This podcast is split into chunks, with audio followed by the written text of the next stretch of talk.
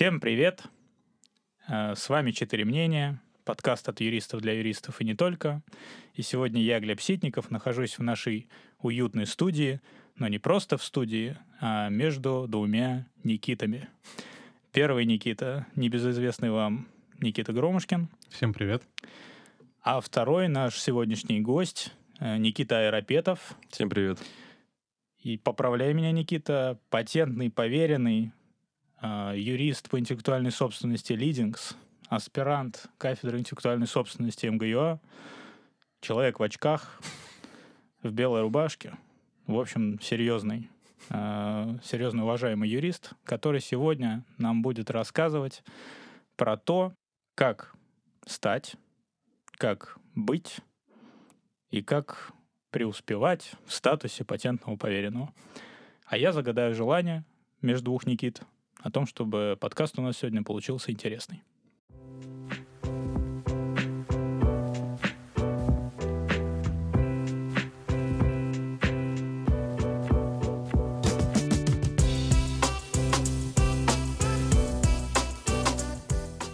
Ну, я думаю, что начнем с того, что мог бы ты сказать нашим слушателям, что из себя вообще, в принципе, представляет статус патентного поверенного. Потому что я уверен, что даже для тех, кто в юриспруденцию более-менее посвящен, и даже, может быть, в право интеллектуальной собственности, патентные поверенные, ну, не такое часто встречающееся явление, в принципе, их вообще мало, насколько я понимаю.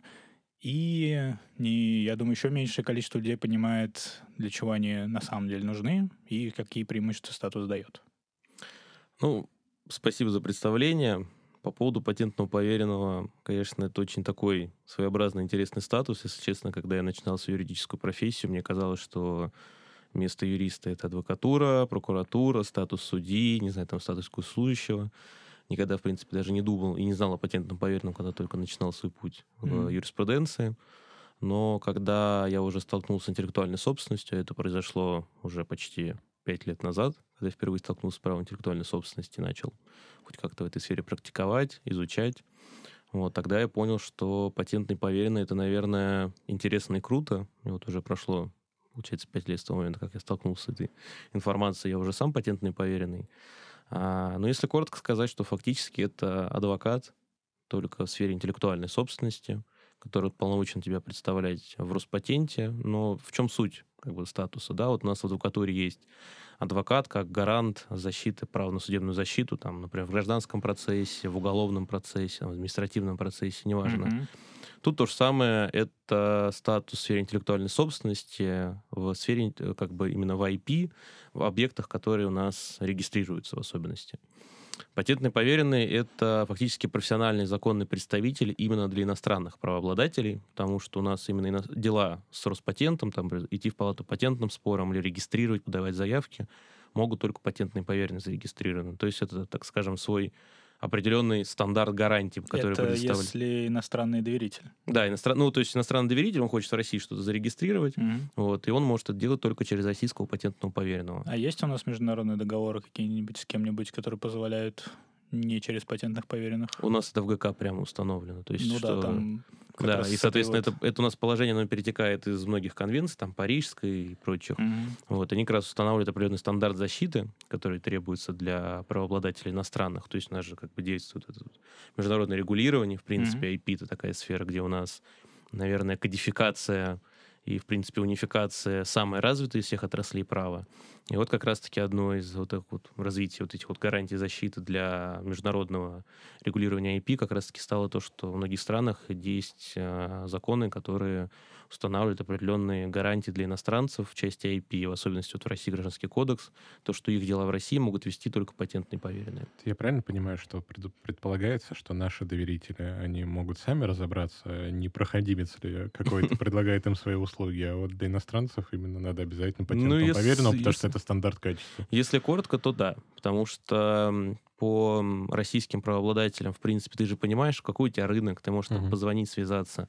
А иностранцам же тяжелее, они же должны довериться профессионалу, то есть который сдал экзамен, который имеет определенное подтверждение статуса и опыта. И, соответственно, они к нему могут обращаться, понимая, что у него этот опыт и статус имеется. Мне всегда самым таким, наверное, э, особенным в статусе патентного поверенного оказалось вот это разделение на сферы. А, То есть, если правильно поправляю меня, есть четыре, да? Э, Ну, их там больше, на самом больше, деле. да? Ну, сейчас тогда перечислим. Ну, Точно знаю. Товарные знаки, средства индивидуализации, в принципе. Ну, товарные Именно знаки. товарные знаки, знаки обслуживания. Да, знаки обслуживания, да. А, Соответственно, патентные объекты.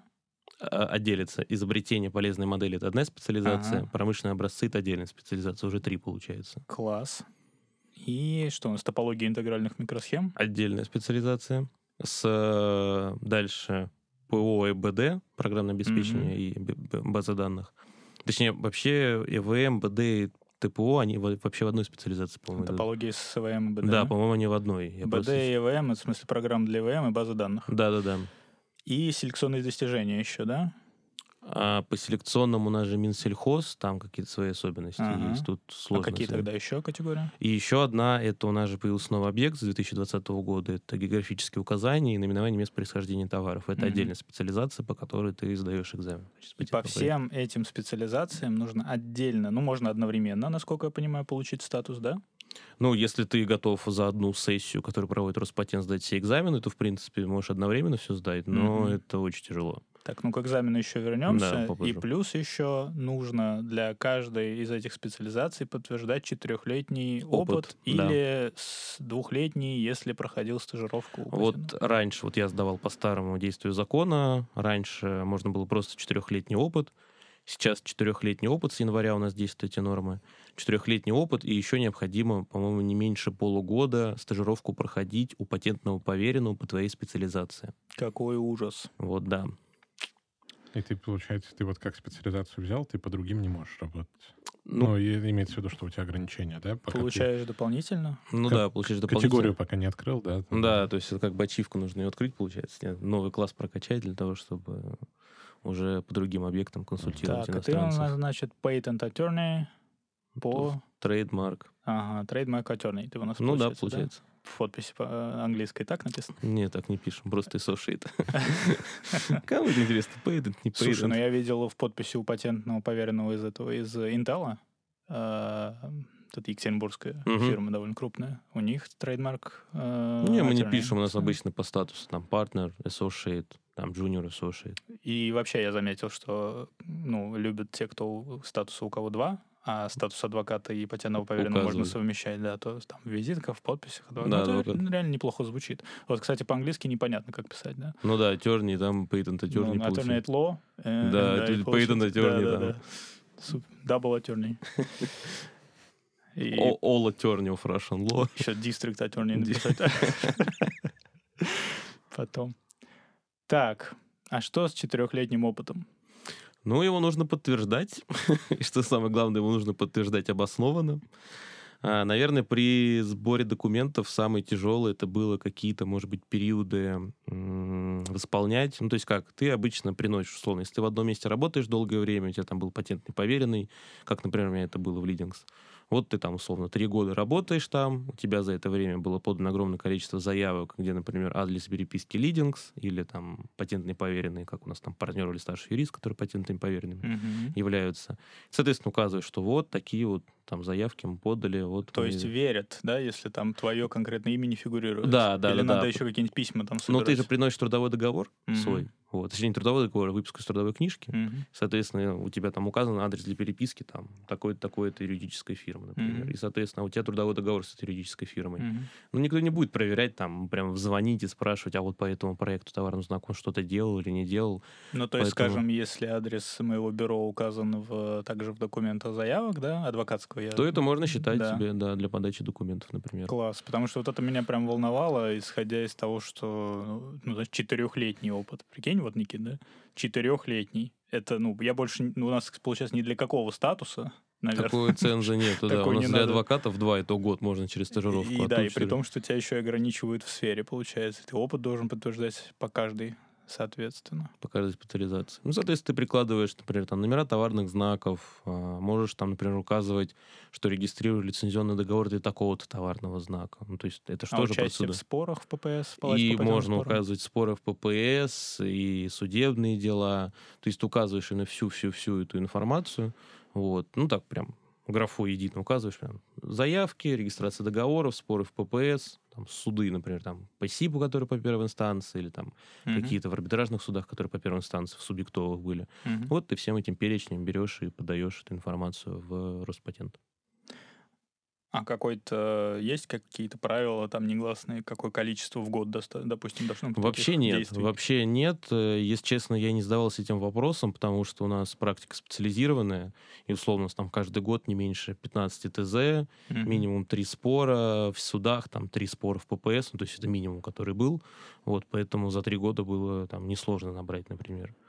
Плюс, вот могу по опыту сказать, там, пока я не работал в бюро Лидингс, э, у меня был опыт работы в бюро Бер- Берлингтонс. Мгм. Это было представительство одной небольшой английской юридической фирмы. Они, к сожалению, сейчас уже, ну, они давно еще покинули российский, в принципе, рынок. а, И там, например, мне достаточно было письма вот за этот период, что я там занимался консультированием в сфере интеллектуальной собственности, и мне, условно, управляющий партнер подписал эту бумагу, что да, он консультировал, я подтверждаю.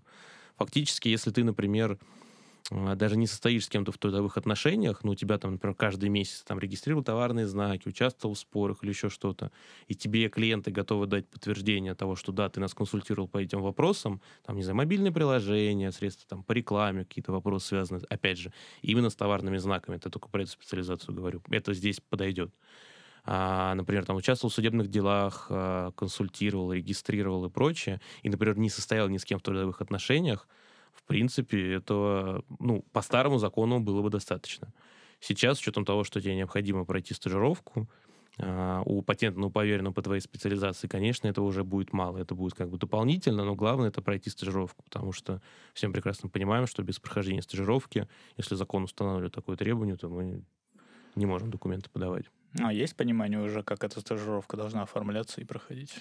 Ну, я так понимаю, что по гражданско-правовому договору, видимо, какому-то, как это у адвокатов делается, Мгм. когда стажером оформляют. Но тут, к сожалению, практику не подскажу, потому что я, я, опять же, повторюсь, по старому закону сдавал, и как-то сейчас вот с этим вопросом не задавался. Хотя, например, сейчас э, я как бы думаю над тем, чтобы расширять специализацию, вот, и, соответственно, встанет вопрос насчет стажировки, а как я могу стажироваться, если я как бы патентный поверенный, и, то есть, ну, немного странно будет, и причем, что у меня трудовые отношения с, а, допустим, бюро Лидингс. Но мне кажется, в принципе, если а, принести документ о том, что ты как бы проходил стажировку конкретного патентного поверенного в рамках своего бюро, не думаю, что у Роспатента должны возникать вопросы. Слушай, а в чем преимущество? Ну, я понимаю, что понятно, что с иностранными правообладателями ты их фактически забираешь себе. Ну, Ну, э, как? Ты можешь, например, условно, вот раньше пойти в палату патентным спором, там, признать товарный знак общеизвестным, а, не знаю, признать недействительным регистрацию товарного знака от имени иностранного правообладателя, подать заявку, подписать по доверенности.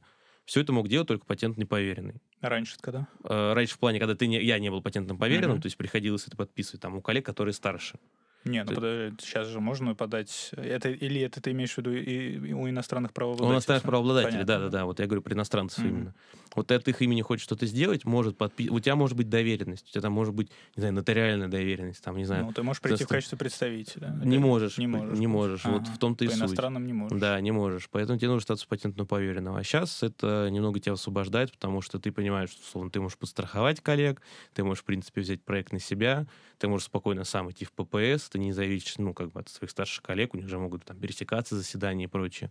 Соответственно, ты имеешь статус, ты можешь спокойно прийти и все. И отвечать. Ну, как быть уполномоченным представителем. Не только доверенность иметь, но и зарегистрированным быть. Ну, честно говоря, вот у меня на практике, да, единственное, ради чего я прям сильно хочу иногда статус патентного поверенного, это то, что можно просто в электронном виде с ЦЦПшкой подавать документы от себя именно, да, не занимаясь этой нотариальной Ну да, доверенностью. да, да. Потому что для того, чтобы подавать документы, если ты не патентный поверенный, э, они должны быть либо подписаны непосредственно генеральным директором там, или индивидуальным предпринимателем, либо нотариальная доверенность должна быть представлена в Роспатент. Нотариальная. То есть вне зависимости от... Это очень... Ну, это, это вообще не соответствует как бы э, характеру вообще всех процедур, да, Да, сейчас, да, которые да. максимально стараются перевести в электронный вид, э, в Роспатенте в том же. Э, Ну, и- либо сам пусть твой клиент подает документы, подписывает их и- ИЦП. да, и приходится вот эти, ну, просто, опять же, у меня сейчас появляются патентные поверенные, с которыми я как бы просто сотрудничаю, скажем, да, Но в бюро у нас непосредственно нет патентного. И я так уже понимаю, что старшие партнеры э, на меня смотрят с, как бы, с таким вопросом, что, ну, Может быть, ты же у надо. нас занимаешься интеллектуальной собственностью, наверное, да, уже там, да, пора. Вот. И, конечно, действительно, это вот сильно удобнее делать жизнь даже вот такая маленькая вещь. Да. Просто-напросто Ну, проще попроси взял. Никита, он тебя возьмет к себе на стажировку. А ты можешь, кстати, взять? Или там А тоже там есть, есть... кстати, ценз какой-то, да, по... Вот не знаю, по кстати, опыту. Потому что у нас, например, надо, по-моему... пять лет минимум уже должен быть адвокат. а, Или ты про арбитражного? Я про арбитражного адвокат точно управляющего. У нас, по-моему, надо... Надо, чтобы у тебя был стаж не меньше, именно в, а, быть арбитражным, не меньше то ли года, то ли двух, и, по-моему, завершить не, не меньше скольки-то там процедур. Ну вот это надо проверить, опять же, повторюсь, я вот эти вот особенности пока вот после вступления в силу закона просто ими не задавался, ну, то есть как проходить Мгм. стажировку. Но я предполагаю, что, скорее всего, какой-то такой, конечно, ценз есть, там, условно, несколько лет, что патентный поверенный проводил свою как бы экспертизу, то есть у него, чтобы стаж уже был определенный. Потому что было бы странно, что условно человек, который только сдал на патентного поверенного, уже там оформляет стажировку всем подряд направо и налево. Слушай, а там, я не знаю, какие там, там СРО, Отдельный бизнес просто. Повышение квалификации, Нет. страховки. Нет. н- Нет. Ничего, да? Самое смешное, что у патентных поверенных вообще нету никакого... Ну, то есть есть, по-моему, какое-то объединение патентных поверенных. Честно, я не знаю, чем оно занимается. Я о нем только слышал и сам пытался загуглить. Но вот условно нет никакого там общественного объединения патентных поверенных, где условно Корпорации. там... Корпорации. Ну да, такой корпорации патентных поверенных нет. И, в принципе, для меня, например, очень странно, что юристы в целом по IP в России не имеют какой-то м, какого-то опыта взаимодействия друг с другом. Ну, Вот возьмем антимонопольщиков. Вот самое, наверное, классное, что может быть у антимонопольного юриста, это вступление в ассоциацию антимонопольных юристов. То есть, если тебя туда принимают, а, это, ну да, конечно, там за тебя работодатель, ты сам должен платить взносы, но у них есть курс повышения квалификации, есть разные там съезды, есть какое-то общение между собой. Они там на там, очень близком общении друг с другом. Многие, кто входит в эту ассоциацию, работают в ФАСе, в УФАСах, партнеры в юрфирмах, юристы в юрфирмах, юристы или там начальники юрдепов в каких-то крупных корпорациях. То есть у них это как-то взаимодействие, объединение, оно вот изначально появилось. А вот юристов по IP в целом, что патентный поверенный, что просто юристы по IP, такого нету, к сожалению. Вот для меня, на самом деле, очень большой вопрос, почему этого до сих пор у нас нету в России, хотя, а, мне кажется, кто, если не это объединение, должно, в принципе, участвовать, например, в законотворческой деятельности в России именно в сфере IP. И, в Мгм. принципе, как ты можешь проверять, насколько специалист в определенной сфере осведомлен. Вот могу сказать на примере. а, Один доверитель в субъекте, у него там были как бы юристы местные, какая-то локальная фирма. И вот, соответственно, у них там возник вопрос по поводу претензий по товарному знаку, и они себя представляли как патентные поверенные. То есть они говорили, мы патентные поверенные, дали консультацию клиенту абсолютно неверную, ему пришла претензия, соответственно, та стратегия, которую они выбрали, она абсолютно неверная, она заведомо проигрышная. А потом я решил проверить, что это за люди, и смотрю, они не являются патентными поверенными, а вот говорят, что они патентные поверенные. Ну, это уже фактически мошенничество. Ну да, да. Ну то есть они говорят, что вот Например, специ- реестр же есть какой-то? Да, есть А, реестр. ну тогда это... Ну просто многие же пишут, там, мы там бюро патентных поверенных. Да, Это пове- откры- Патентных поверенных же очень мало, на самом деле. Ну, так, если в пропорции. Ну, если брать по номеру в реестре, то вот у меня, например, 2462, то получается их 2462. М, да. Но я не знаю, там, может быть, какие другие номера побольше тоже есть, надо проверить. Можно про- просмотреть. Ну, них прям есть в общем, список? в любом случае, да. Просто у меня, например, номер в реестре 9966. Это реестр Палаты Московской области. М, То есть в Палате Московской области было почти 9. 10 тысяч, сейчас Мгм. больше там 10 тысяч Ну, понятно, да, э, потому адвокатов, что, да. Вот. Ну, арбитражных управляющих, наверное, меньше, чем адвокатов должно быть. У меня реестровый номер... Ну, блин, это реестровый номер в этом, в, в Росреестре. Он у меня, например, 19212. Но это не количество арбитражных М, управляющих. Ну да, да нет. Мне кажется, вас должно быть меньше, чем адвокатов. Нет? У нас точно меньше, чем адвокатов. Ну у нас да, в районе, точно. мне кажется, у нас в районе 3000, если я ничего не путаю. Чисто сейчас. Пишите в комментариях. А у вас какой реестровый номер? Будем мериться, у кого больше. Какой угодно. Адвокат вы там, может быть, даже просто каком-нибудь реестре. с- Если есть в реестре, просто да, пишите, да, ТСЖ посмотрим. вашего. А, нет, смотрите, на ЕФРСБ, например, если зайти в раздел арбитражных управляющих, то тут в районе тысячи записей Но из них э, большая часть не действующая уже, потому что люди вышли из статуса. То есть, я думаю, там, в принципе, не так и В общем, много. вымирающий вид, Никита. Ну, меня- Или просто в, в красной книге. Ну, не потому что вымирающий, потому что классные. Просто классный. Конкуренцию не Классная книга. мы, уходит. мы все-таки не уголовные адвокаты. Что... Ну, это мы еще поговорим. ну, А, Слушай, ну, на самом деле, то, что ты сейчас рассказываешь, меня сильно, на самом деле, порадовало то, как э, объективно и не- неформально подходит к э, опыту, потому что, ну, значит, что, может быть, я сейчас даже подумаю по сусекам, там, по скребу, Ну, почему и, может быть, да, я даже что-то могу. спокойно и податься. Единственное, что стажировку теперь надо будет искать. Стажировку, да, надо будет. Ну ладно, в целом для меня это не, наверное, не супер критично. То есть я могу и плавно этим как-то заниматься. А, давай откатимся назад и поговорим о том, как ты в интеллектуальную собственность, в общем, попал. Потому что ты так сказал, я с ней столкнулся впервые там, пять лет назад. Как это было, в смысле? Ты- Ну, вообще, конечно, ситуация, как именно я углубился в интеллектуальную собственность, она смешная и дурацкая. Столкнулся-то как я. На третьем курсе был курс по IP, прошли, было интересно, забыл. Третий курс прошел, ну, то есть закончил. Четвертый курс, ну, работал, какие-то были там консультации по интеллектуалке. и тут к нему обратились э, люди и попросили проконсультировать, как правильно нарушать э, э, Товарный знак, да? товарный знак на робота Гошу. Ну, ты, говоришь, вырывая из контекста, понимаешь, вот как теперь человек поймет, в чем прикол? А потому что надо было слушать наши выпуски. У меня нет, у нас, кстати, товарного знака не было на тот момент, когда мы защищали э, права. Э, У меня просто у меня фундаментальное дело, несколько лет длится, уже второе сейчас, третье дело сейчас будет, которое я там уже в отношении уже нового ответчика подаю, я защищаю производителя робота-тренажера Гоша. Неплохо. Вот, да. И это такая уже притча во языцах и шутка э, между мной и коллегами постоянно. Потому что звучит это каждый раз так, как будто я э, с ума сошел, короче говоря. Или, знаешь, защищаешь робот Гоша, помнишь, как «Ну, погоди», когда Заяц был этим роботом? Вот у меня какая-то ассоциация с роботом Гоша именно такая. Слушай, ну у меня в этом, в э, чате там э, на 5000 человек айпишников как раз, IP-юристов, э, женщина написала какая-то, которая была на какой-то конференции как раз по антимонопольному праву в Мгм. интеллектуальной собственности, где-то там в Томске. А В Томске считается, кстати, какой-то достаточно сильный... Да, да, у них сильная IP. Вот. Кажется, в Томске, я не уверен. То ли- а может быть, не в Томске, а может быть, да. кстати, не в Томске, но неважно. Но там Вот тоже есть Короче, она сказала, какая-то конференция была, и там он- она написала сама, что вот мы привели в пример вот там, а, значит, когда обсуждалось эм, использование в ключевых словах при настройке Яндекс.Директ э, товарных знаков, привели в пример вот это дело, причем у нас нет товарного знака, у нас э, мы доказали, что использовалось э, имя персонажа произведения как охраняемой части произведения. И Что оно в совокупности со всем остальным, короче, это Да. было недобросовестной конкуренции. Вот, потому что в исключительных случаях это только производится. Мгм. В общем, вот я тогда э, ну, получил себе, знаешь, как штамп, что теперь я могу ссылаться на то, что это действительно что-то интересное, классное дело, потому что, ну, все, это прецедент, считай. Вот.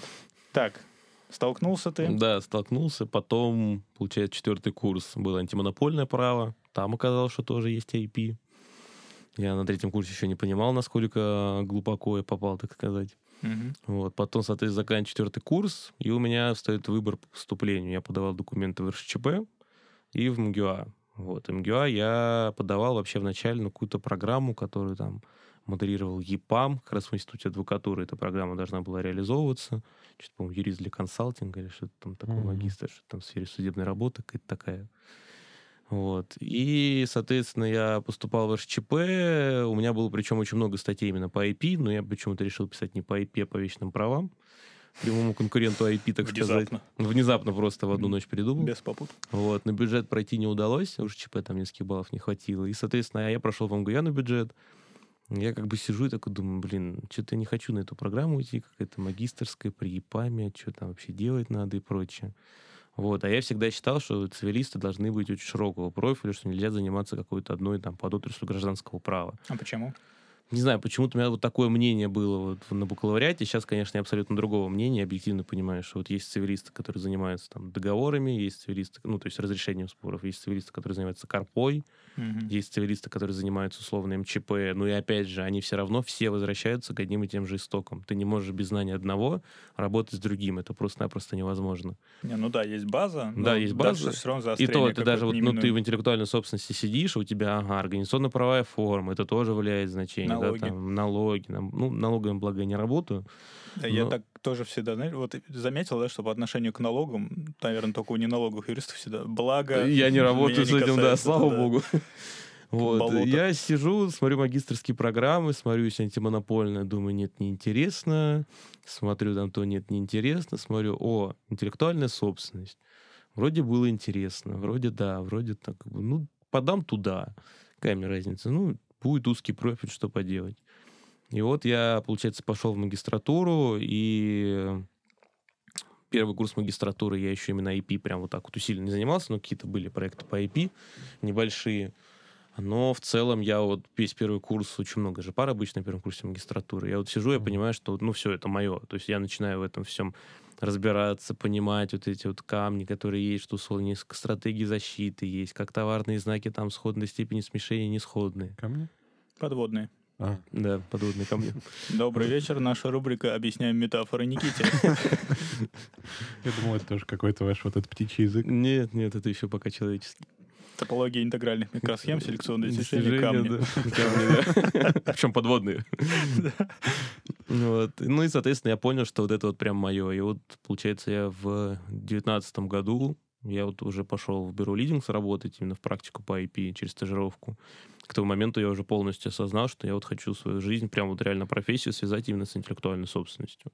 Вот тогда оно окончательно ко мне пришло. А нет такого вот ощущения, что я просто все время, когда рассказываю, как-то тоже, я же надо же себе как-то объяснять, вот как получилось, что с интеллектуалкой начинаешь больше работать. Я сейчас пытаюсь э, стать э, руководителем практики, да, интеллектуальной собственности вот у нас в бюро. То есть практику надо еще создать. Ну да, клиентов найти везде. Да, но у меня вот, знаешь, типа, за год сейчас существенно выросло количество проектов именно по интеллектуальной собственности, что куда-то движусь. И э, объясняешь себе это как-то, и у меня все время есть такое вот э, с чуть вздернутым подбородком внутреннее, значит, такое рассуждение, что интеллектуальная собственность такая благородная часть, э, знаешь, э, цивилистики. Она такая, она про созидание. Ты же вот, ну, ты же творчество, Создаёшь, да, да, ты же творчество. творчество охраняешь, ты же вот что-то такое интеллектуальное, вот это прям Я- написано. Я тогда вообще твоим антагонистом получаюсь или что? Ну, ты, это, это столб российской несостоятельности, как я его называю.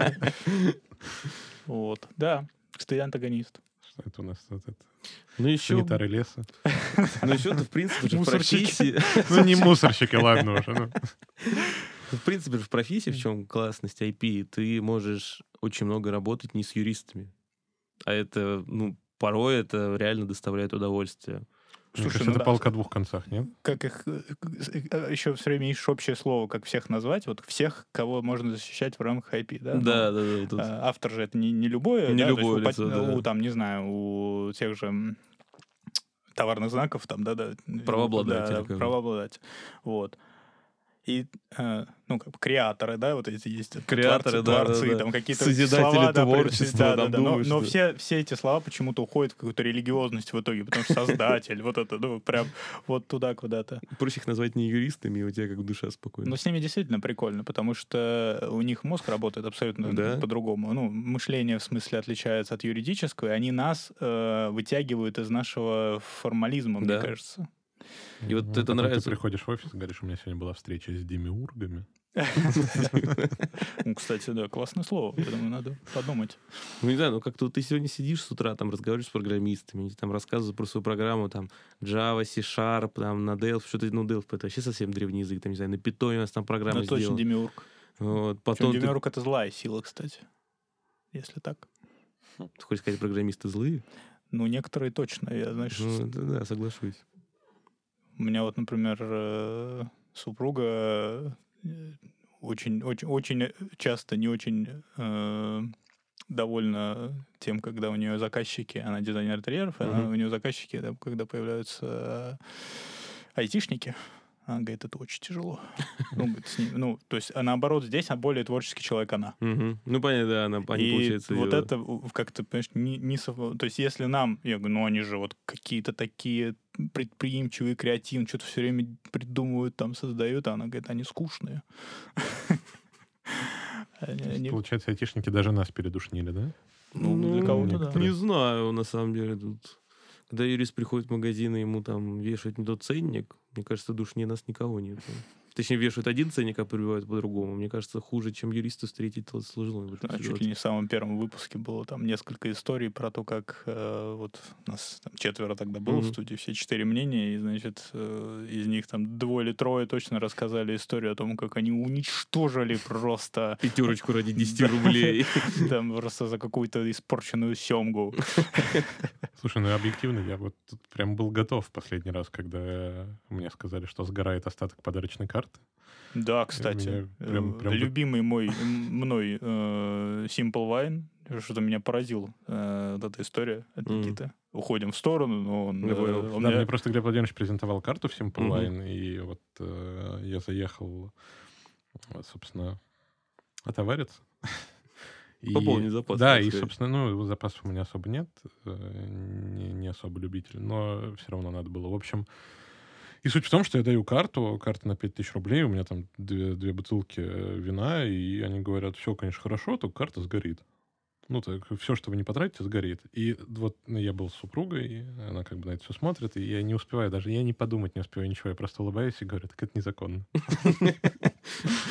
И она такая, Никит, ну пойдем, Никит, не надо, Никит, зачем? «Ну, Нет, ну, надо. У нас это так. Я говорю, ну это же незаконно, вы не имеете права. Он такой, ну, что я могу поделать? Ну, пожалуйста. Ладно. Ну, согласись, ка- ковист это и правда ковист. А, и правда, наверное, мало что может поделать в данной ситуации. Не, ну можно им написать Нет, реально. да в целом-то понятно. Слушай, мне потом Алина также сказала, что, Никит, если ты понимаешь, что ты в данный момент времени прямо сейчас не готов там типа отказаться от покупки, до последнего с ними там стоять и что-то качать и так далее, зачем это надо? Развестись. Ну, не- Какие-то такие вещи. да, это- не- это не последствия. совсем, да, да. Ну, в целом, блин, я, я это вот, да, это, это к выпуску про профдеформацию я потом сел в машину, я начал проверять себя на всякий случай. Смотрю, да, я прав, потому что так нельзя. Вот. И с этим чувством приятной теплоты от того, что я прав хоть в чем-то в этом случае. Вино еще вкуснее было Да. после этого. Я прав, но 2000 потерял, да? Не, ну, слушай, ну не потерял. Я там все, каждый рублик нашел свое применение. А, понял. А ты больше всего с товарными знаками работаешь или Нет, все-таки? Вообще совсем IP.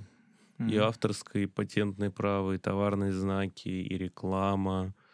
Ну, то есть, ну, тоже связано именно там с IP. Ну, я понял, да. У нас, У нас- еще вот эти смежные есть вещи. Ну, авторские смежные, я их в одно как бы объединяю. То есть я вообще совсем IP работаю, наверное... Не-не, я имею в виду не смежные, в смысле наши смежные, А, я понял, смежные да. отрасли, типа Смежные реклама, отрасли, да. да. вот. А что, мы так и не обсудили, а как, как вообще экзамен-то проходит? Как это выглядит? Что это, А, как ну, это, кому, зачем? Да, можем как раз обсудить. Можем экзамен. Ну, как экзамен? Ты вначале подаешь документы, Твои документы проверяются где-то около месяца. В Роспатенте есть четыре Мгм. сессии в году, когда ты можешь подавать документы, там определенные периоды, которые ты можешь подавать. Вот, четыре сессии в году есть на сдачу экзамена. Ты в рамках этой сессии подаешь документы, потом, соответственно, они эти документы проверяют, проверяют твой стаж. Условно, они могут там, не знаю, например, если ты какую-нибудь справку ТП принес, могут позвонить ему спросить, выдавали ли вы такую справку о том, что условно вас там два месяца консультировал по каким-то вопросам. Соответственно, если твой стаж подтверждается, тебя вносят в график на сдачу экзамена, вот назначают тебе день. Экзамен выглядит следующим образом. Ты вначале приходишь, у тебя компьютерное тестирование на знание закона о патентных поверенных, на знание ГК, там Мгм. 20 вопросов, тебе на них дается полчаса, по-моему. Вы Закон отдельно есть? М? Закон отдельно есть. О патентных поверенных Да, именно есть закон. Нет, он там статьи 10-15 там вообще. Минимально, он не очень большой. Вот, соответственно, ну там вопросов именно по закону этому 2-3 из разряда, может ли доверитель, не знаю, там, по специализации товарные знаки прийти там заседание палаты патентным спорам, точнее, патентный поверенный прийти в заседание, там, не знаю, по патентам, хотя у него специализация товарные знаки, условно. Ну, то есть, может ли он иностранца представлять? Ну, понятное дело, что нет. Потому А что кстати, вот смотри, то есть я, например, да, если мы говорим о российском доверителе, Мгм. могу прийти в любую вообще. Да, э, доверенность есть, все делать что хочешь. А если у меня сейчас был бы статус патентного поверенного по товарным знакам, то я, получается, по патенту пройти бы не мог. Ну, Да только от нет, иностранцев. нет, Почему? От русского же смог бы, Тут нет? же- нет, Вот от русского, я нет, от русского смог бы. У тебя же нет А. ценза этого. Просто вообще Всё. общая рекомендация в том, что если ты патентный поверенный, там, условно, по товарным знакам, то, Ну, нехорошо, да? ну, вообще, наверное, да. Хотя я таким никогда не сталкивался. Но просто, условно, тебя там заседание палаты патентным спором, где ты будешь оспаривать патент, допустим, от имени иностранного правообладателя, тебя не пустят. Тебя Ну, просто от не имени пустят. иностранного. Да, понятно, именно вот здесь все, упирается... в- Фактически статус патентного поверенного упирается в две вещи. Ты можешь представлять иностранцев, ты можешь в упрощенном порядке подавать документы без доверенности. Ну и третье, ты еще можешь, например, давать заключение по сходству степени смешения, например. Мгм. Вот. Ну это три таких основных... Которые, а которые, чё- ради которых- которые вопрос факта устанавливаемый судом Да, самостоятельно. да, да, да. А вот чем всё. полномочия подтверждаются у патентных поверенных? Вот, Полномочия ну, можно когда ты приходишь куда-то. Ну, Ну, мы- ну, ты приходишь там в палату, например, спор. В палату ты можешь прийти вообще просто свидетельством патентного поверенного. То есть тебе даже не надо доказывать, что вот эти люди вообще к тебе обратились, что они Да. там... Ну ты, например, можешь да- подать заявку на регистрацию товарного Мгм. знака от имени какой-нибудь иностранной организации без доверенности. Они у тебя могут потом ее запросить, сказать, а у вас полномочия вообще есть, представляете? Ну, и был какой-то случай-то громкий вот не так давно, что Подавал патентный кто-то поверенный. не просто, он не подал на регистрацию, а он, в смысле, он а, отчуждение провел Да. товарного знака от Да, одной да. компании на другой. Вот, патентный Ну, это, поверенный может знаешь, просто- такая одноразовая акция, типа, одноразовый статус у тебя получается после Ну, такого. Да, после да. такого тебе точно могут дисциплинарку Ну, а подожди, а там, не знаю, в СИП какой-нибудь там... В плане... По паспорту просто приходишь? А, нет, ну в суды, понятное дело, тебе, конечно, нужна доверенность. Здесь на суды это не распространяется никак вообще по полномочиям. Хотя, наверное, мне кажется, было бы правильнее, что можно было бы указывать просто информацию о себе как патентно поверенным и приносить там выписку, допустим, из реестра электронную, либо там свидетельство. Ну, Никита, наверное, еще имеет в виду. То есть вот э, я, допустим, прихожу в суд по интеллектуальным Мгм. правам, я приношу доверенность и удостоверение адвоката. А то ты же приходишь самое. и говоришь, а я их представляю. Ну, нет, нет, нет, в судах, в судах это не работает. Это только Ты приносишь доверенность и, Да, будь добр, приноси доверенность. И, все. и паспорт. ну, паспорт, да, получается. А образование и то, ну, диплом образования, условно. Короче, А разница, получается, а по полномочиям нет разницы. удостоверение или бумажка о том, что ты патентный поверенный. Так там листок такой, но он не нужен, он же не подтверждает наличие у тебя высшего юридического образования. У тебя же патентно поверенным может стать любое лицо с высшим образованием. Химики, физики, Ну да, они да, все это- получают по изобретениям полезным моделям. Поэтому тебе статус патентного поверенного в плане ценза на образование Мгм. э, высшее юридическое, он тебе не спасает. А, Чё-то подожди, то есть правильно ли я обидно, да? понимаю, что если у Ну, тебя, вообще например, да. высшее там экономическое, ты получаешь статус патентного поверенного, ты в суд не попадешь? Нет, не попадешь, конечно. А, слушай, я думал, у вас, ну, типа, как у нас история, что если у тебя статус арбитражного управляющего, у тебя Ну, просто никто не спрашивает вообще, образование. Вообще, если я правильно помню, может быть, я просто опять же повторюсь, это какие-то такие вопросы, с которыми я не Мгм. сталкивался, потому что, ну, как бы, ну, мне не нужно было. Да, вот, по-моему, насчет патентных поверенных что-то при вот введении в действие вот норм АПК и ГПК по поводу профессионального представительства, что-то там, по-моему, было. Нет, Возможно, даже в подожди. пленуме. Секунду, да, есть же, да. Патентный поверенный может приходить, как это, знаешь, как эти, как, например, вот потом разъяснения дали по поводу, там, допустим, главного бухгалтера, который Мгм. может тоже А, прийти. типа, А по поводу патентных поверенных, прям даже в ВПК есть норма, что э, по вопросам интеллектуальной собственности, Собственности, а, может будет приходить пот- без э, а, образования. типа, а, ну, Ну, потому что это странно было бы, иначе ты, ну, это что? Ну это да, стат- получается, да. Ну просто, я- честно, я вот условно вот в СИП хожу, там, сколько? Я с собой диплом, доверенность, паспорт. Ну, то есть я свидетельство это не беру, потому что вот эти вот вопросы будут, вот это вот, на- почему вы приходите с свидетельством, а где ваше Мгм. там, я не знаю, диплом образования, нет, я вас не допущу. Ну, то есть зачем вот эти вот вопросы создавать, если у тебя есть диплом образования, и тебе, в принципе, это не надо. Ну, вообще, да, вот, как сказали сейчас, то, что, ну, можно, значит, в ВПК нормы есть. Опять же, то есть я не проверял, потому что я всегда хожу с дипломом образования. Ну, значит, поэтому- в- адвокатский статус в этом плане, в плане судебных полномочий больше, конечно, дает Да нет, по возможности. сути. Но в ну обычных почему? гражданских делах разница какая? В Ну, гражданских тут- делах ты даже можешь э, доверенности не иметь и прийти по ордеру, если Да. ты, ну, не, не распределительные полномочия. То есть, например, на подписание иска надо доверенность, да? Мгм. А вот на то, что просто прийти представителем в процесс, например, тебя попросили, ордер делаешь, э, удостоверение, все. В ВПК нужна доверенность, потому Мгм. что там... Ну, я про правила. ПК больше даже, да. Да, в ГПК э, можно по ордеру, вот. Хотя вопросы могут быть, э, конечно. Особенно в мировом суде. В силу Знаешь, иногда, как бы это не соответствует практике оборота, так сказать. Я помню, при мне в СОИ как-то э, судьи ругали адвоката, то ли, с ордером пришел? то, ли, то ли с ордером без доверенности, то ли с доверенностью без ордера. Короче, там какая-то была такая Если ситуация. ты пришел в ГПК, то у тебя должно... Если нужно распорядить... У тебя, в общем, в по ГПК адвокат представляет Мгм. э, интересы на основании по- э, документов, которые установлены федеральным законом об адвокатуре, об адвокатской деятельности адвокатуре. Там установлено, что адвокат действует на основании ордера. Соответственно, по ГПК тебе нужен только ордер, но дальше в ГПК есть уточнение, что для вот таких-то полномочий, распорядительных, как мы их называем, да, там изменение требований, подписание иска, подача жалобы, Признание иска, например. да, нужна доверенность.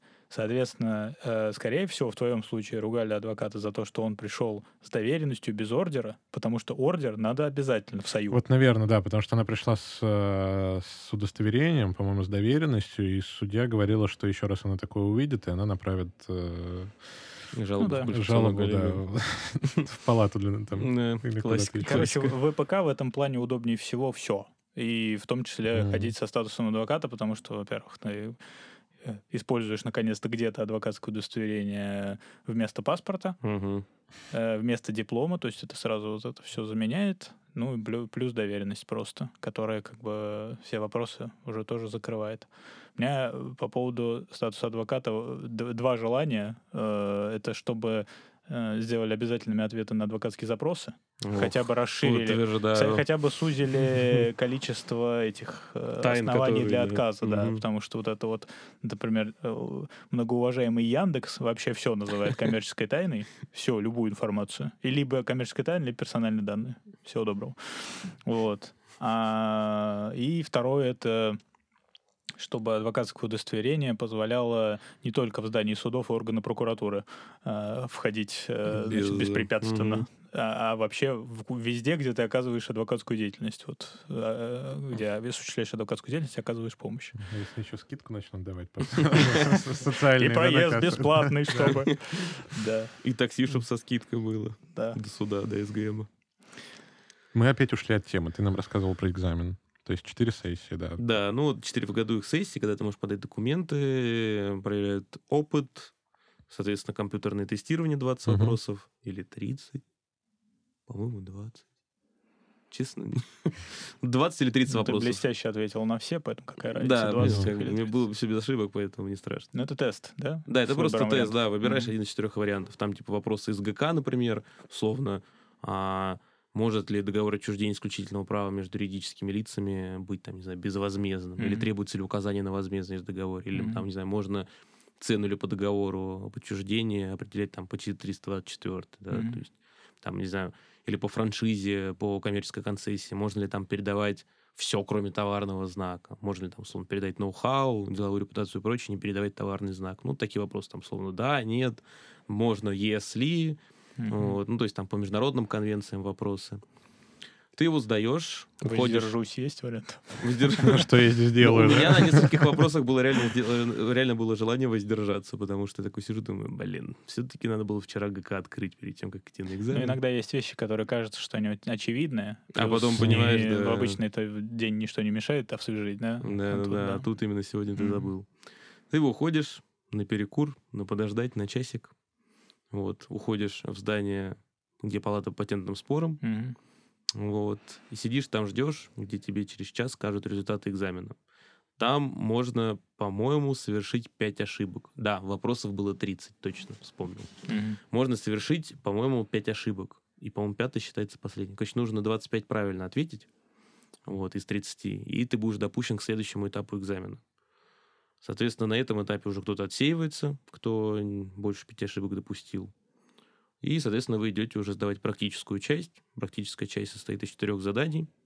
Вот, первая заключается в заполнении заявки. Вторая по поводу, э, там, по по отчуждениям по договорам, по сделкам в сфере, вот именно по твоей специализации. Третье задание по поводу международных конвенций связано всегда. И четвертое это консультацию клиенту по какому-то судебному там вопросу, например.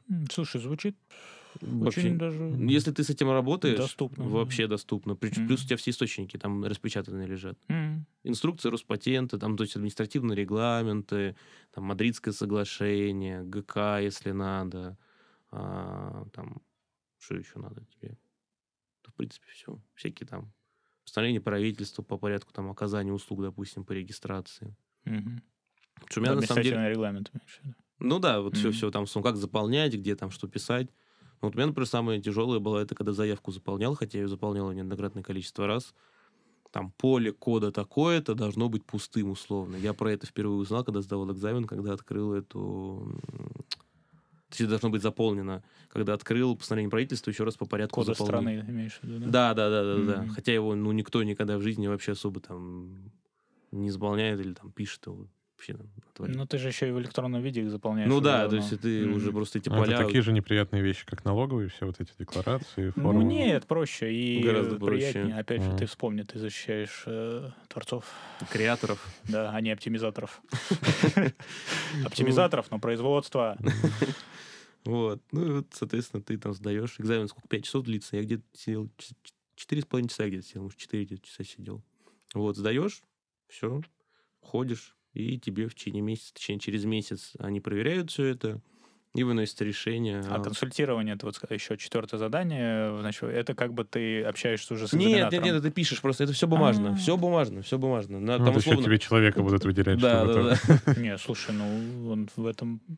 На, Ну, на- наверное, в этом был бы статус, смысл. смотря, смотря как от палаты, конечно, зависит. Мгм. Вот, но у нас прям в адвокатской палате Московской области все как бы нацелено на то, что, ну хорошо, тест ты сейчас дашь, потом вы все пишете, а сейчас мы начнем задавать вопросы. Ну, Вот Можно всё, ведь знаешь, к людям выпускать, да? как-то идет к этому, потому что даже сам, сама процедура, она, знаешь, резко переворачивает твое сознание, когда ты видишь, допустим, как перед тобой люди отвечают, и вот ты понимаешь, что они отвеча- писали себе ответы там условно на одни вопросы, А спрашивают когда- их другое. и их Мгм. так раз начинают по- раскидывать по разным на отраслям. Просто ты согласись, что это да, это повеселее. Как минимум. Ну, адвокатский экзамен, опять же, я, например, за то, чтобы адвокатский экзамен тоже был как у патентного поверенного по специализации. Ну, вот личное мое мнение, потому Мгм. что я на себе ощутил, что условно, ну, например, я там раньше, когда ко мне обращались, что-то спрашивали, можешь ли ты зарегистрировать там товарный знак или там Мгм. еще что-то. Ну, знаю, там, занимается IP. Ну и что, и кто это, кто занимается IP. Сейчас ты условно можешь прийти и сказать, так, ребят, могу вам все делать, я патентный поверенный. По адвокатской деятельности я думаю, что профильный Я экзамен... буду спрашивать, кто такой патентный поверенный. Не, и главное еще, согласись, да, что название не отражает, как бы, Вообще не твою отражает, специализацию, получается. А по ЭВМ кто сдает? Никаких шансов понять, что это такое. Все думают, так, я хочу получить патент на ПО. Или хочу получить патент на товарный знак. И ты вот это вот объясняешь. Ну, собственно, да, люди-то, в общем, часто так именно все это да, они говорят, мы хотим запатентовать идею. Мгм. Все же вокруг слова патент У нас строится. люди э, хотят и ну, могут думать, что там и, не знаю, написали они книгу, и на нее тоже можно патентом получить. Мгм. Ну, в общем, какую-то бумажку зарегистрировать. Ну, Да. потому что но у нас- патент, подожди, ну патент на все можно получить. Я это сделал, я хочу защитить. Мне патент нужен, что? Ну, ты вот у нас Да. Патентованный. Ну, а, ну, а, ну, а все же так и говорят, Молодец. типа, у него патент. Да, у него патент. у него да. патент, он патент получил. Я вам скажу больше, ко мне недавно написал знакомый со словами, ты патент... Звучит, как-то у него, я не знаю, у него куртка кожаная. Ну, не, а по сути это так и есть. Я не знаю, вот сколько при мне, по крайней мере, говорили про любые вот способы защиты, да, всегда говорят, да патент, запатентовать, пойти там. и Да, да, всем по барабану, что там миллион всяких разных объектов. Ну вот у меня случай из практики, знакомый написал, ты же патентный поверенный, да, можешь мне объяснить по поводу патентной системы налогообложения? «Ну». Понял, принял. надо еще, чтобы к тебе обратились с, помощью для получения патента для иностранцев, и будет Да, поэтому тоже было, тоже спрашивали, типа, ты что, сможешь получать патент на иностранцев? Я такой, да. Именно для этого я 4 года горбатился, все это изучал, набивал шишки и прочее, для того, чтобы получать патенты для иностранцев. Это то, чем я хотел бы заниматься всю свою жизнь. Патентный поверенный. Ну да. Это, знаешь, это какое-то такое словообразование дореволюционного характера. Ну, какой-то, да, Ходок по делам, вот Да, это стряпчий. э, Решала вопросов. Да, и патентный поверенный, который, в смысле, возле миграционной службы э, стоит. Сидит, и, да, да. патенты выдает всем. С другой стороны, так со всеми, мне кажется, вот этими профилизациями юридическими работает. То есть, ну, как бы, если ты ходишь в суды, ты адвокат.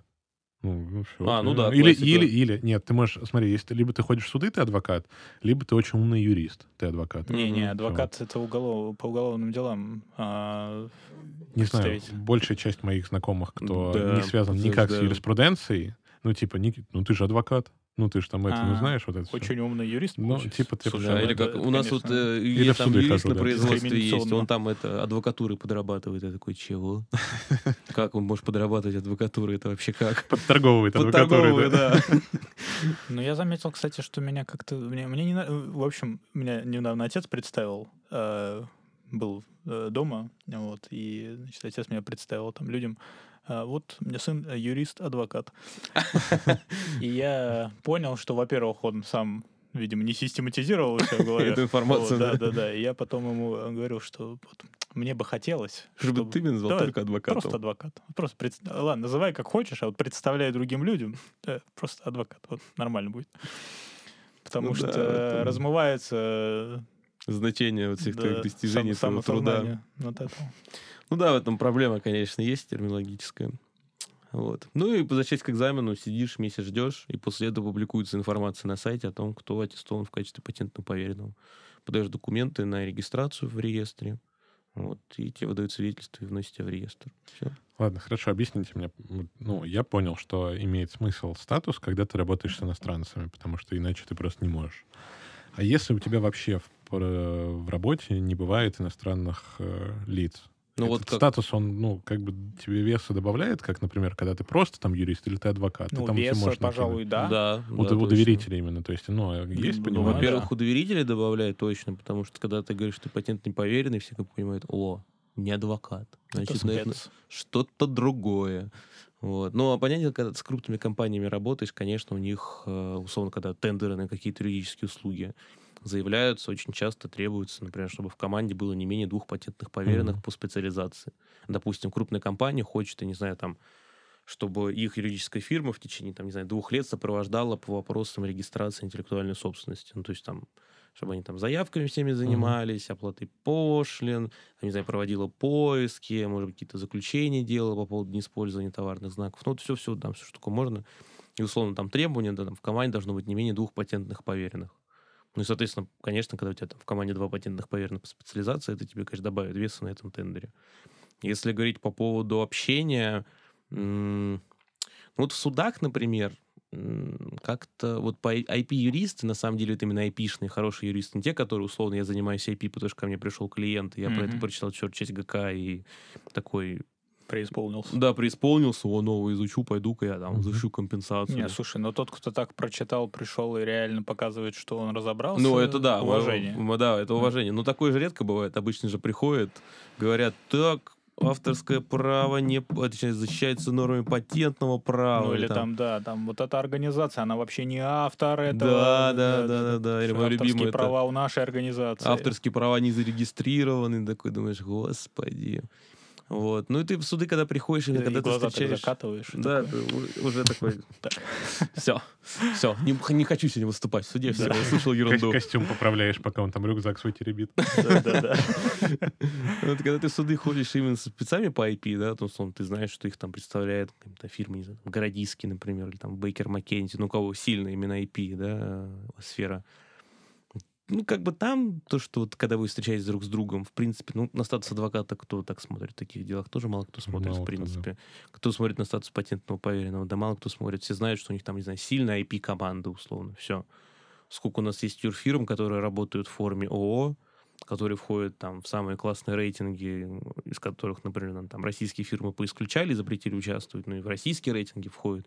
Там, в право 300, в коммерсант, которые действуют в форме ООО, у которых нет патентных поверенных, у которых нету адвокатов, и они вот просто типа оказывают услуги. Ну, таких большое количество. Но ты же от этого, именно в рамках юррынка внутри, Мгм. да, ты как бы их ну, не, не выделяешь. Ну, ты знаешь, да, там реально сильные ребята, ну, не хотят они этот статус получать. Ну, не хотят и не хотят. Ну, Слушай, ну это понятно, что, естественно, не статусом определяется да, профессионализм реальный. Мы же говорим о том, какие преимущества дает с какой-то такой более поверхностной точки зрения или технической. Ну вот можно простой пример привести, что вот к тебе приходит, если с поручением зарегистрировать товарный знак, Мгм. если у тебя есть статус, э, как у Никиты, то ты можешь просто принять поручение, сказать им, все, сейчас через там два часа будет подана Мгм. заявка, и подать заявку. И все. Эти А да. мне надо будет, да, как либо получить от них доверенность, либо организовать подписание ими документов, либо сейчас самый такой способ, наверное, скоростной, если и, и технологичный, если получится, это ну, через удаленный доступ подключиться Да. к компу с их ХЦП и генерального директора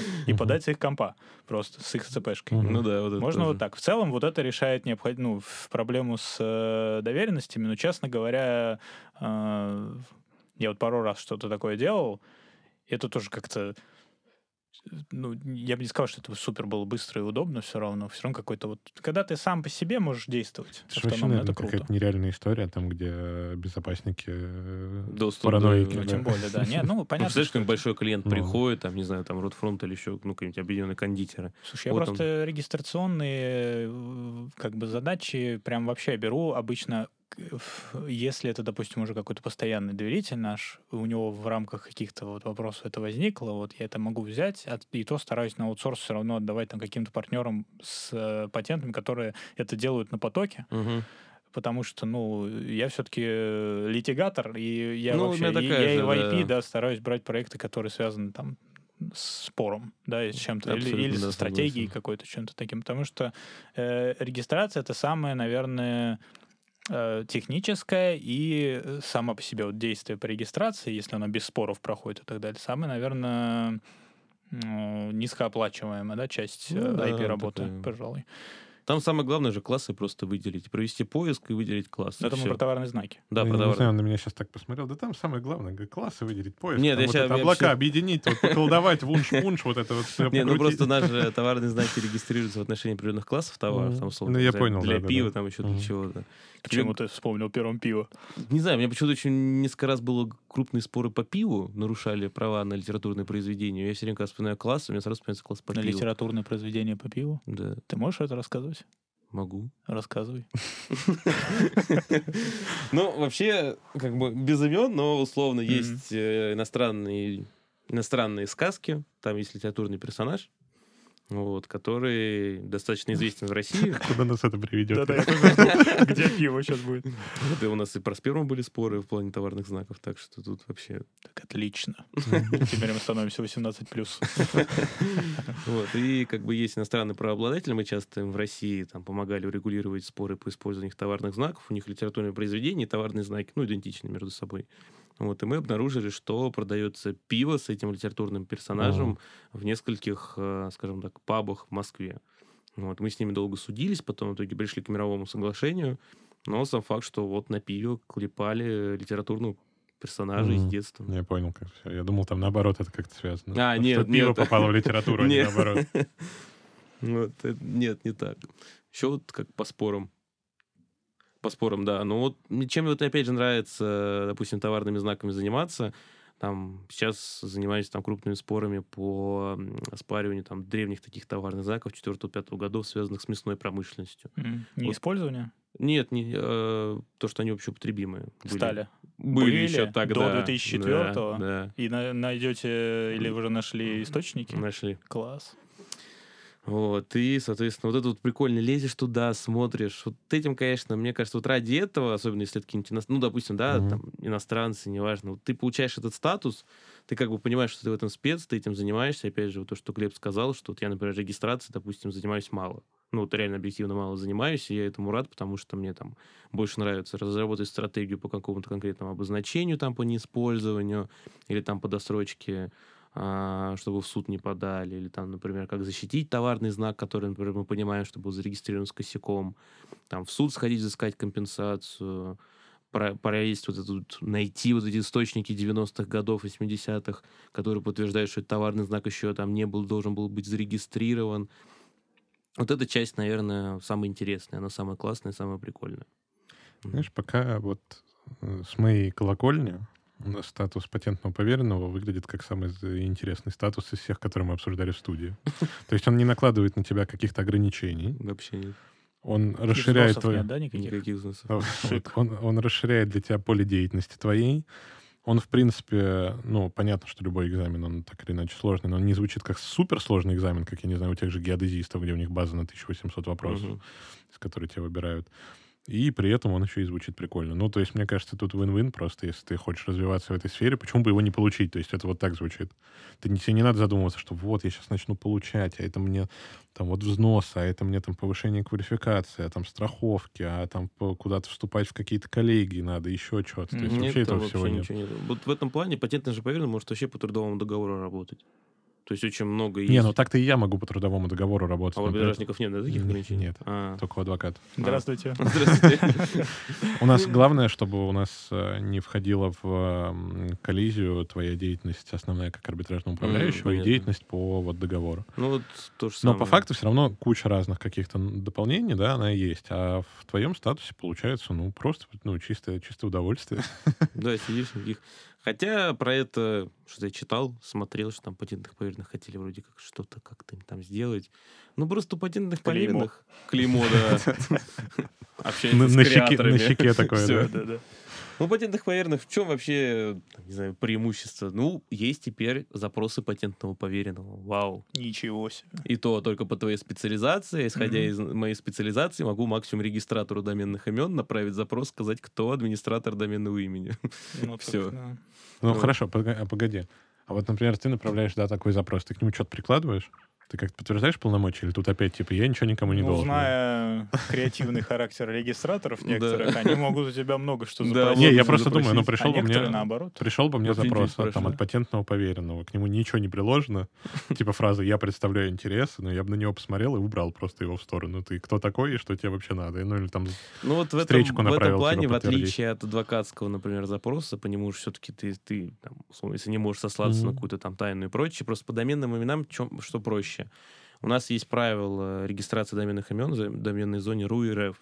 И там прямо установлено, что тебе могут направлять запросы Мгм. в отношении администратора, и регистратор должен их вообще-то раскрыть по-хорошему. Особенности Мгм. по адвокатским запросам это прямо установлено во всем регламенте. То есть прямо указано, что адвокатские запросы точно. Да, поэтому часто э, ко мне вот недавно обращались просто, просто какие-то Просто люди, которые направить. просто нашли наше бюро и такие, вот скажите, а вы можете просто нам направить адвокатский запрос? Но э, мы отказались, потому что есть э, позиция палаты, которая говорит о том, что просто направлять адвокатский запрос, не оказывая Услугу, помощь, это ну, не очень. Поэтому, ну и в целом, как не очень такое благодарное занятие. Ну да. А многие там просят найти адвоката, чтобы как раз-таки он просто кинул запрос по доменному имени, узнать, кто администратор, видимо, найти и отпинать. Без, Да. без подачи иска в суд. Ну, в общем, слушай, ты прав. Статус э, патентного поверенного можно рекомендовать. А Где-то 8 из 10 мы поставим, да? Пока 7 из 10. Окей. С- Семь из десяти уголовных адвокатов, да, мы ему ставим в нашей шкале. У вас есть своя градация? Да, мы в них измеряем понял. в уголовных адвокатах. Я считаю, отличное завершение беседы. Никита, огромное тебе спасибо за, Вам спасибо, что позвали. За такой классный экскурс. Да, я хоть понял, что это вообще такое, это статус патентных поверенных. Ну, я надеюсь, э, что сегодняшний выпуск будет особенно приятен уху э, нашего активного комментаторского состава, привлеченного Глебом из своих IP-чатов. Спасибо всем, кто проявляет активность, в том числе в канале. Поэтому спасибо, что вы нас слушаете. Подписывайтесь на наш подкаст э, в Apple подкастах, э, в Яндекс Музыке, ставьте лайки, подписывайтесь. Нас, для нас это важно, это дает нам понимание, что мы движемся в нужном направлении. А также слушайте подкаст на тех площадках, которые вам удобны. Все их можно посмотреть на Мейв. Э, Подписывайтесь на телеграм-канал и оставайтесь с нами дальше больше. Всем пока. Всем Всем пока. пока.